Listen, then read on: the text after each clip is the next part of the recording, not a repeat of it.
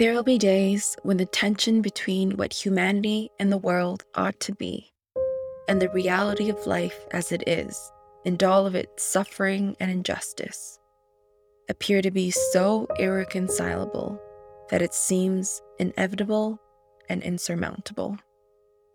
These will be the times when you'll be most tempted to resign to the reality of a broken world rather than hold on to a future promise of restoration.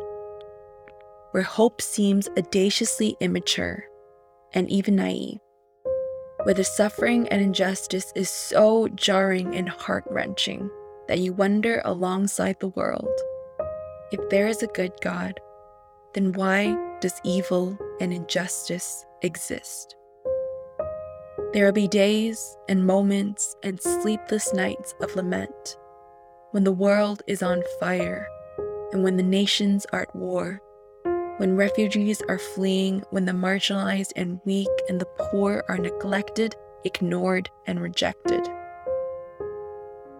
There will be days when you cannot fathom the reality of children and women being sold into brothels for a family's subsistence, workers being exploited and subservient to endless bondage and labor due to debt and deception where migrant workers are exploited for profit and gain, when wealth and mammon are pursued mindlessly without a care for the injustices it perpetuates, when the caregivers in your city are depicted as ethnic minorities, foreigners, and outcasts, when the loss and grief of loved ones and communities are so overwhelming that you do not know how to confront it where the pervasiveness of discrimination against race and ethnicities, and the ignorance of diversity in cultures,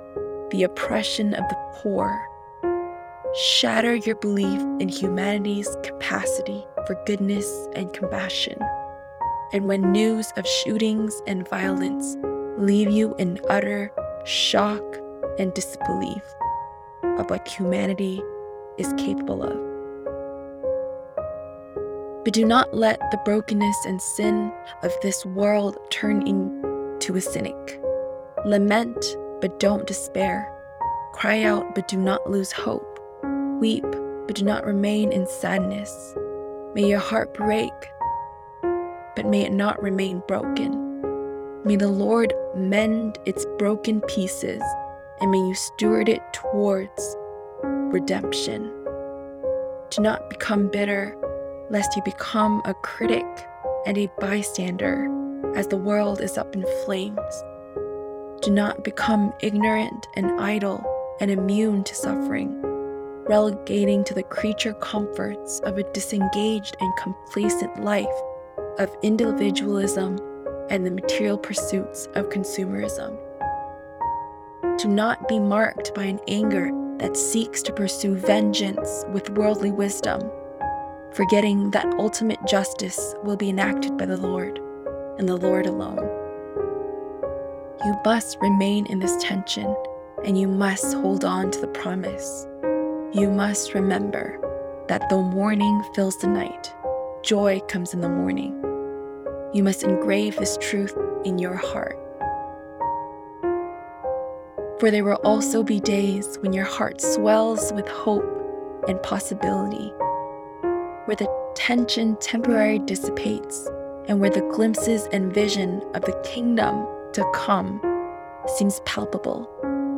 Where your prayers, your kingdom come, your will be done on earth as it is in heaven, seems like an answered one, at least for a moment in time. There will be days when redemption is not only possible, but a lived reality, no matter how partial it may seem. It will be enough sufficient to sustain us until its fullness arrives. Conversations with strangers will feel life giving as you stare into their eyes and see the image bearer God has created them to be. Your beloved community and neighbors will reveal to you a fraction of the beauty of the diversity of nations gathering in communion before the Lord in the age to come. Your mending relationship with your family will instill in you the possibility of reconciliation and forgiveness. The brothel turned vocational training center for survivors will show you how God is capable of transforming the space of the broken into the space of healing. There will be days when the long line at the convenience store is not an inconvenience, but an opportunity for you to pray and bless those in front and behind you.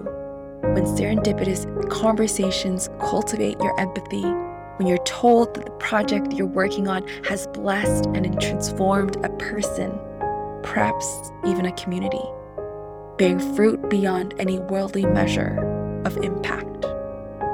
You will taste humanity's capacity for goodness, be awakened to the potential for justice and shalom. Experience the depth of loving relationships, explore the possibility of generosity and abundance, and witness the beauty of creation, where the mundane becomes the awe inspiring. Your thoughts will be occupied by the good, the true, and the beautiful, and you will be captivated by the unconditional love and extraordinary grace of the faith you profess. Take courage, friend. Restoration is coming, and the kingdom is imminent. Remember to imagine the kingdom that will be. Remember to attend to the brokenness and the woundedness and the suffering before you. Remember to create something beautiful out of this brokenness and this chaos. Remember to see the spiritual realities. Remember to see as God sees put on your redemptive lens and remain in the tension as you anticipate an imminent resolution. The new creation indeed is coming, but on this side of heaven, of eternity, of the eschaton. Let hope arise, for this is the tension of being.